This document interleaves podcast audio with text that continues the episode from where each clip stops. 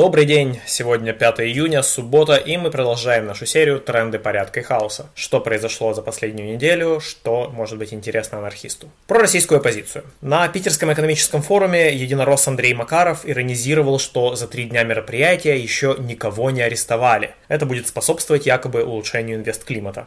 Из видных оппозиционеров арестовали только Андрея Пивоварова, функционера Михаила Ходорковского.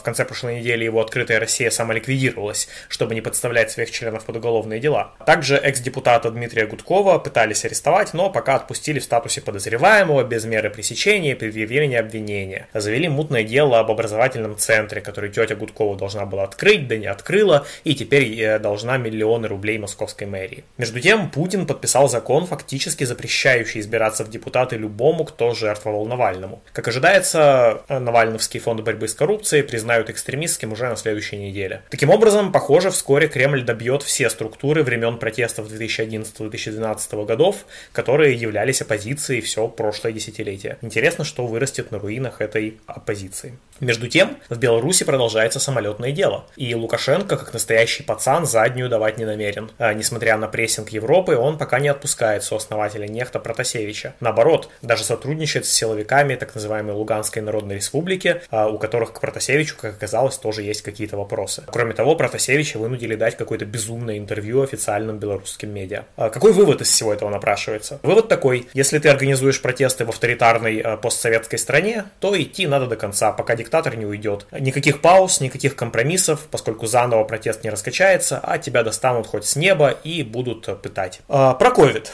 Ежедневно, даже по официальным сводкам, в России почти под 10 тысяч новых зараженных и более 300 погибших. В сентябре будут выборы в Госдуму, и, очевидно, до осени новых ограничений уже не случится. Да и россияне, кажется, действительно готовы рисковать жизнью, но антиковидные меры государства больше терпеть не готовы. По свежим официальным данным, хотя бы один компонент вакцины от ковида получили только 18 миллионов россиян. Это чуть больше 10% населения. В Москве уколоть готовы буквально на каждом углу, но очереди не устраиваются. Это еще один пример тотального недоверия к любой государственной инициативе. И, наконец, про ментов. Голодовку объявили семьи росгвардейцев, охраняющих космодром Байконур. Им платят не все обещанные деньги, как выяснилось. В Новосибирской области следователи все никак не могут разобраться, по закону ли гаишник застрелил молодого человека, который полез на него с кулаками. Ну, а в Питере, предположительно, некий душевнобольной с топором пришел на парковку местного ФСБ и громил машины. При приближении мента участник этого перформанса положил топор, лег на землю и дал надеть на себя наручники.